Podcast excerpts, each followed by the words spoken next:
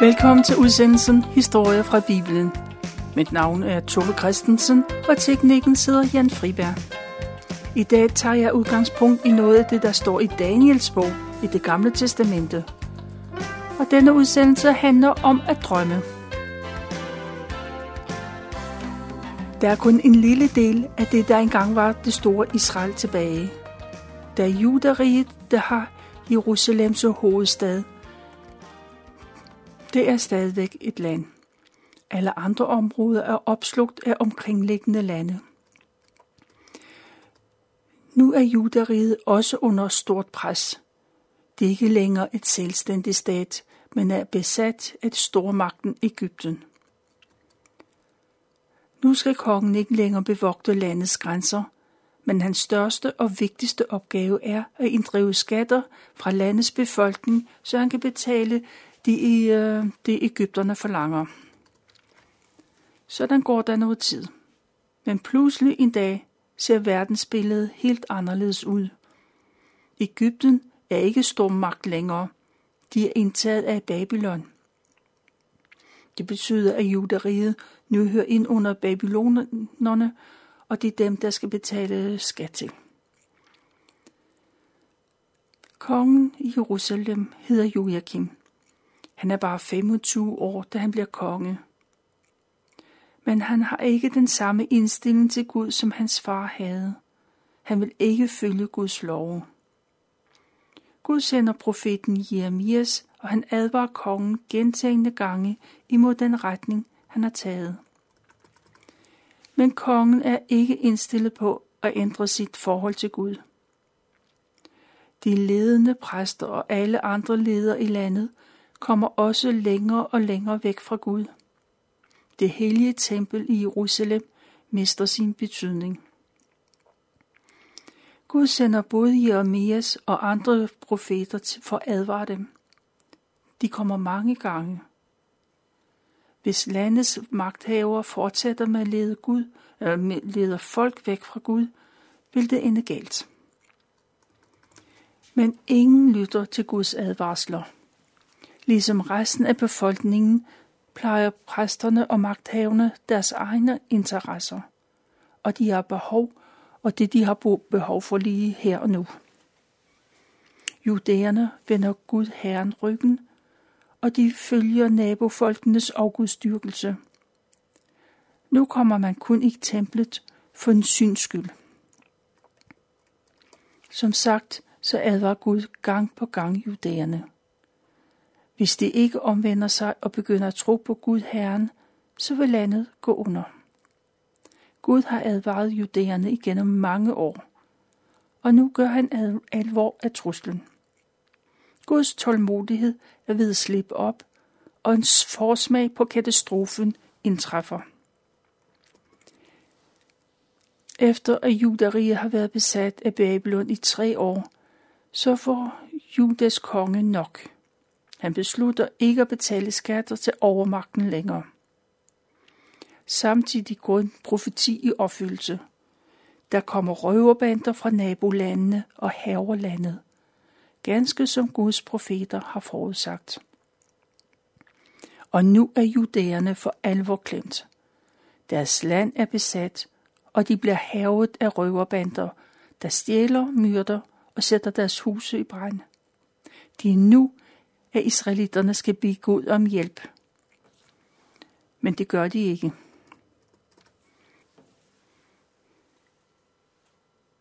Kong Nebuchadnezzar og hans hær indtager Jerusalem. Han plyndrer templet og tager store kostbarheder og mange kunstskatte med sig.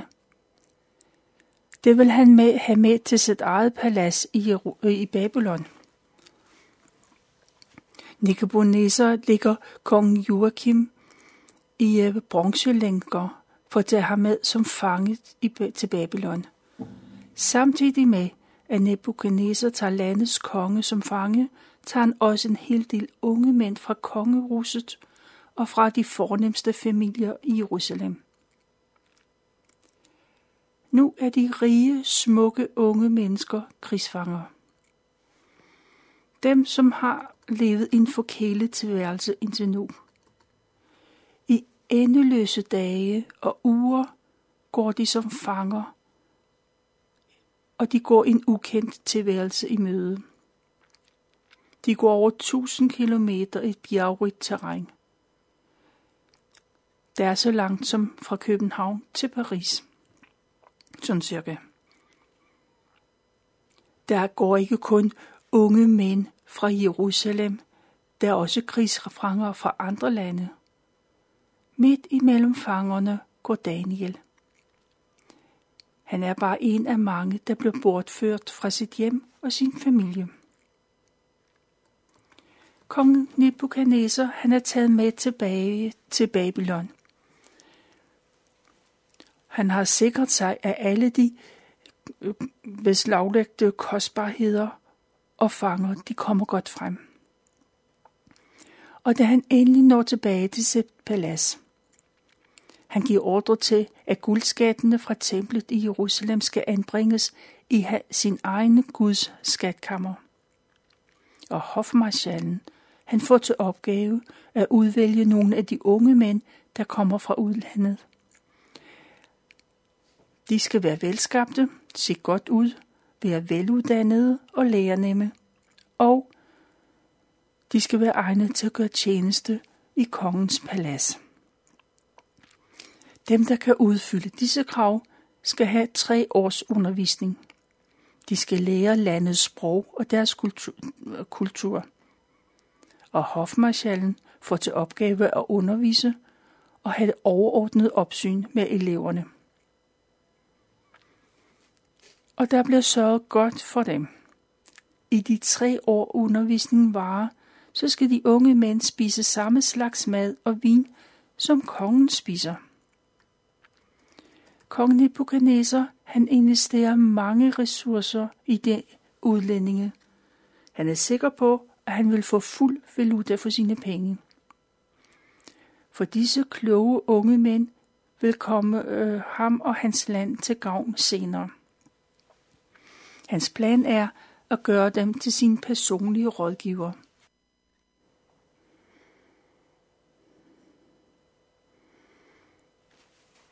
Blandt dem, der er udvalgt, er der fire mænd fra Judas stamme fra Jerusalem, der Daniel, Hanaya, Michel og Akaja. De fire har alle hebraiske navne, der henviser til den Gud, de tror på.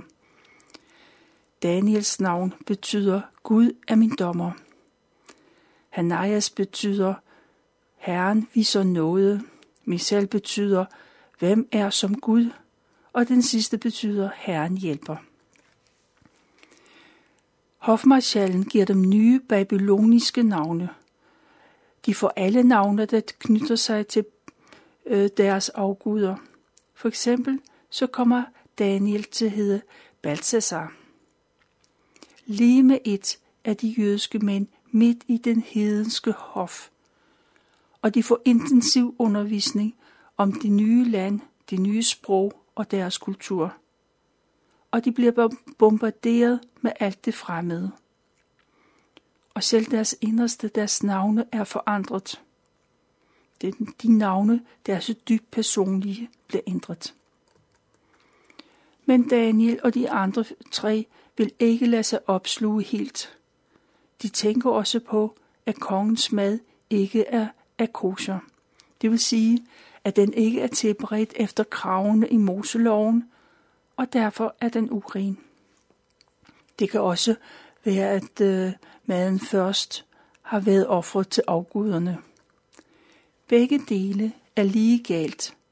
Daniel vil ikke spise mad, der ikke er i overensstemmelse med de regler, Gud har bestemt. Derfor takker han nej til de udsøgte retter. Han har ikke samvittighed til andet. Og fordi han har den holdning, så er Gud med ham. Gud gør hofmarschallen venlig stemt over for Daniel. Det er ham, der er ansvaret for de udenlandske mænd. Og selvom han er positiv, så har han alligevel betænkeligheder. Han indvending, for hvis de ikke spiser den kongelige mad, så er han bange for, at de bliver blege og tynde, især hvis man sammenligner dem med de andre. Hofmarschallen er betænkelig, for i sidste ende er det ham, der det går ud over. Hvis han ikke følger sin opgave godt nok, så vil kongen hugge hans hoved af ham. Daniel er klar over, at han ikke kommer videre med hofmarschallen.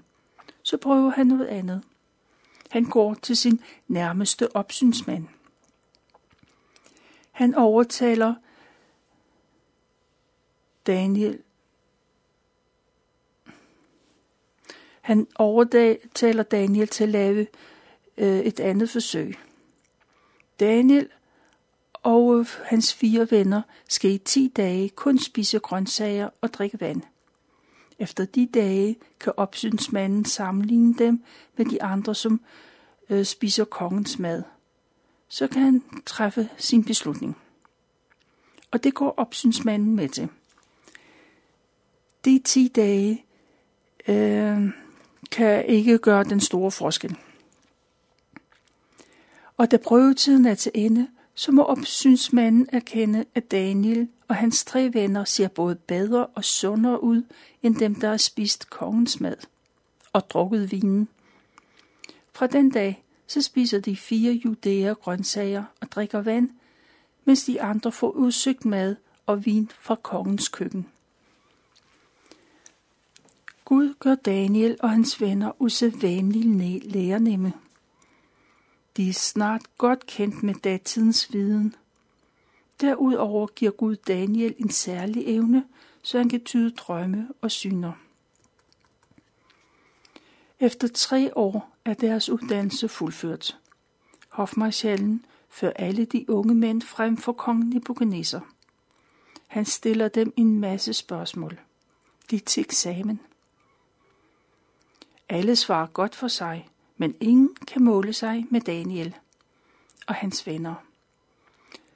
Deres visdom er i særklasse, og uden betænkningstid, så afgør kongen, at de skal være i hans tjeneste.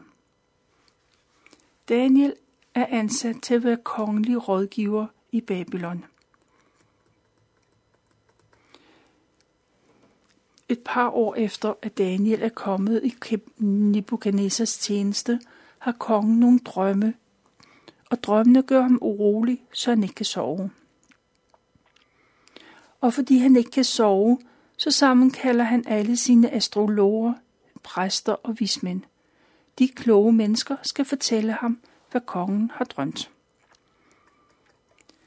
Vismændene, astrologerne og de andre ser på hinanden. Kongens krav er umuligt, og så tager en af vismændene mod til sig og protesterer. Hvis kongen vil fortælle om sin drøm, så skal de nok fortælle, hvad den betyder. De kan ikke fortælle ham, hvad han har drømt. Men nej, kongen er bange for, at hvis han fortæller om drømmen, så kan man bilde ham hvad som helst ind. Ingen kan med sikkerhed sige, hvad der er rigtigt og forkert. Og kongen bliver vred over, hans krav ikke blev opfyldt med det samme. Derfor beslutter han, at hvis de ikke fortæller ham både om drømmen og den betydning, så vil de blive, skånet, vil de blive skåret i små stykker, og deres huse vil blive, blive jævnet med jorden. Men til gengæld, hvis de kan fortælle ham, hvad, han, hvad drømmen handler om, og hvad dens betydning er, så vil han overøse dem med gaver og hædersbevisninger kan de bare komme i gang. Vismændene synes, at kongen er urimelig. Aldrig har en konge krævet noget lignende af en drømmetyder. Deres faglighed er sat i spil. Det kongen forlanger er umuligt. Det er kun guderne, der kan vide, hvad kongen har drømt, og guderne bor ikke blandt dødelige mennesker. Sådan taler de desperate vismænd. Men den slags tale gør kongen bare rasende. Han befaler, at alle vismændene i Babylon skal henrettes. Og dens dødsdom bliver bekendtgjort over hele landet. Dommen gælder også for Daniel og hans venner, for selvom de ikke har været med til det møde, som kongen havde.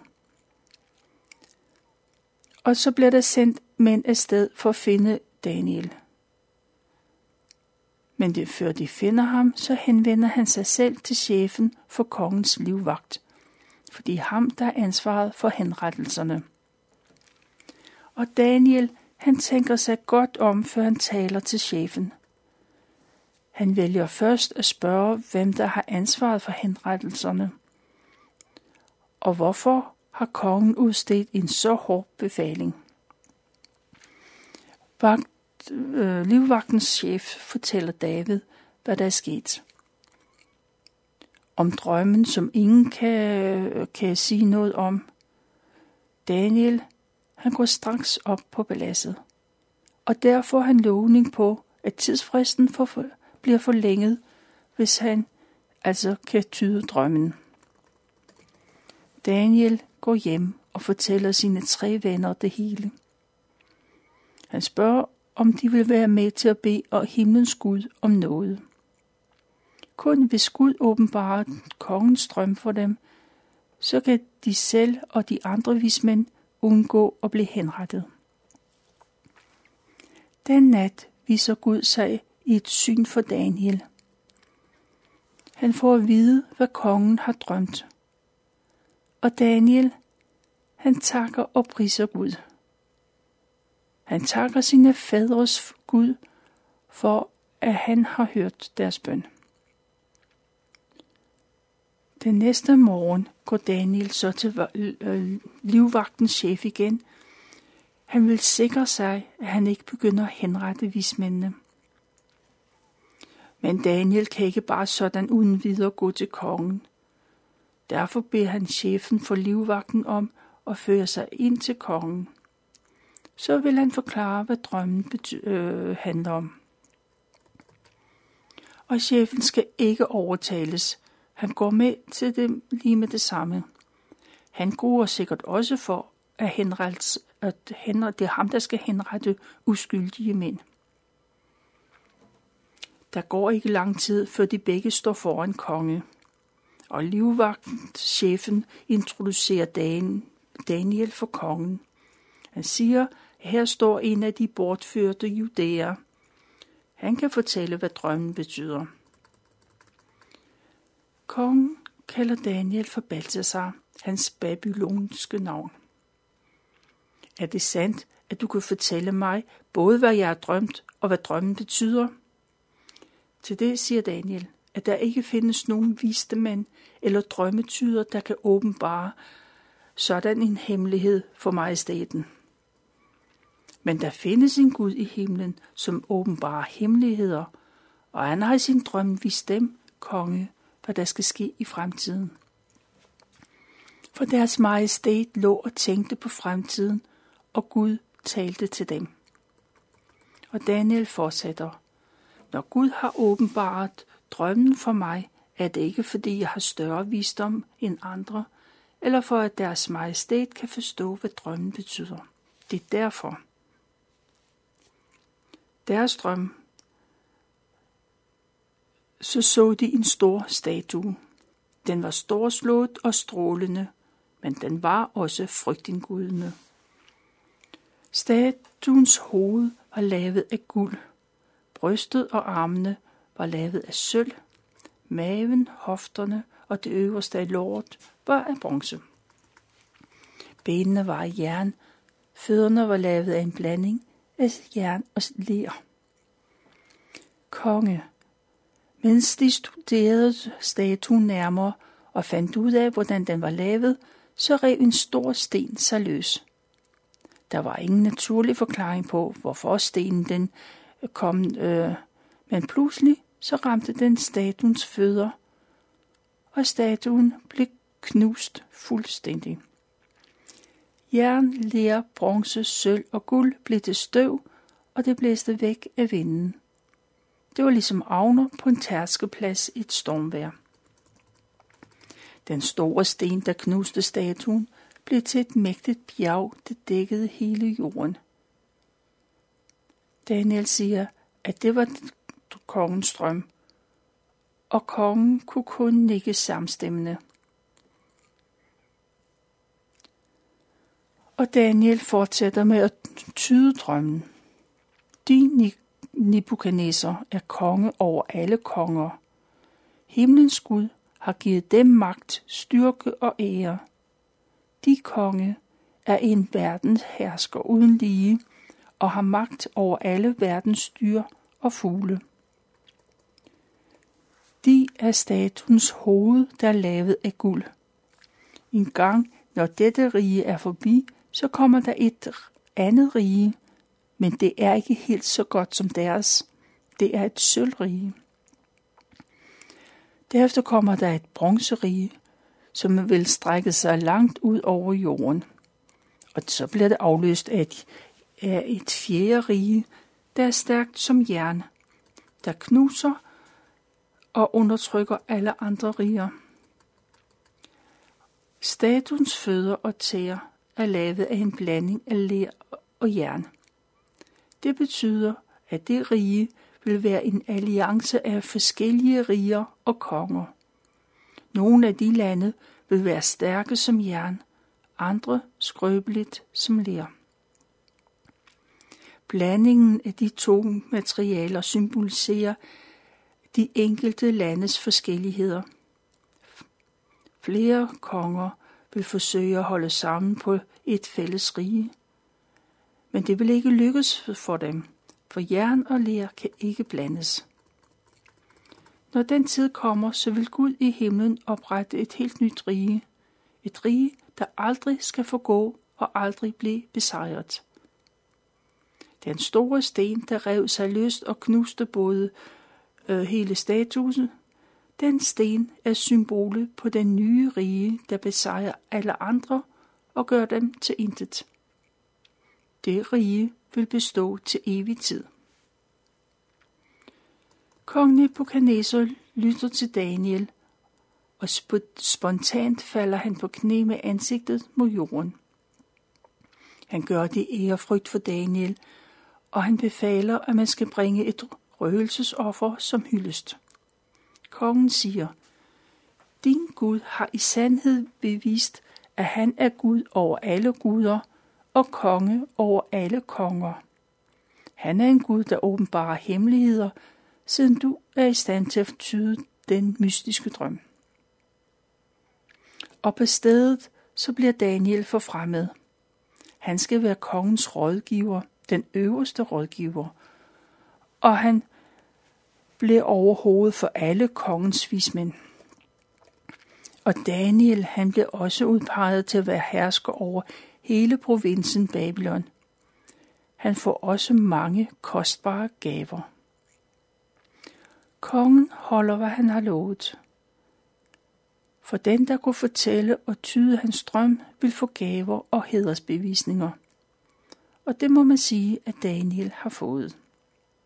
Han er lige pludselig blevet både rig og berømt, og har fået mange tillidserhverv. Så mange, at man kan tænke, hvordan han skal nu klare alle de opgaver.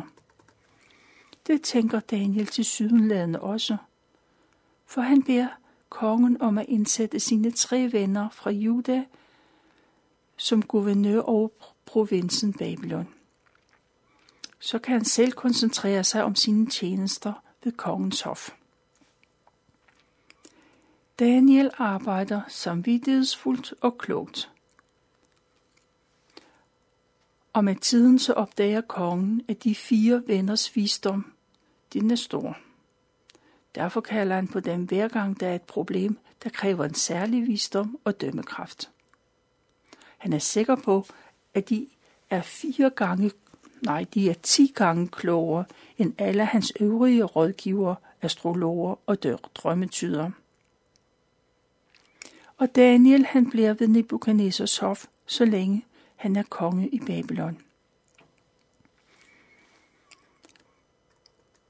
Det er, hvad jeg valgte at fortælle fra Daniels bog, kapitel 1 og 2, og der er også noget fra 2. krønikebog, kapitel 36.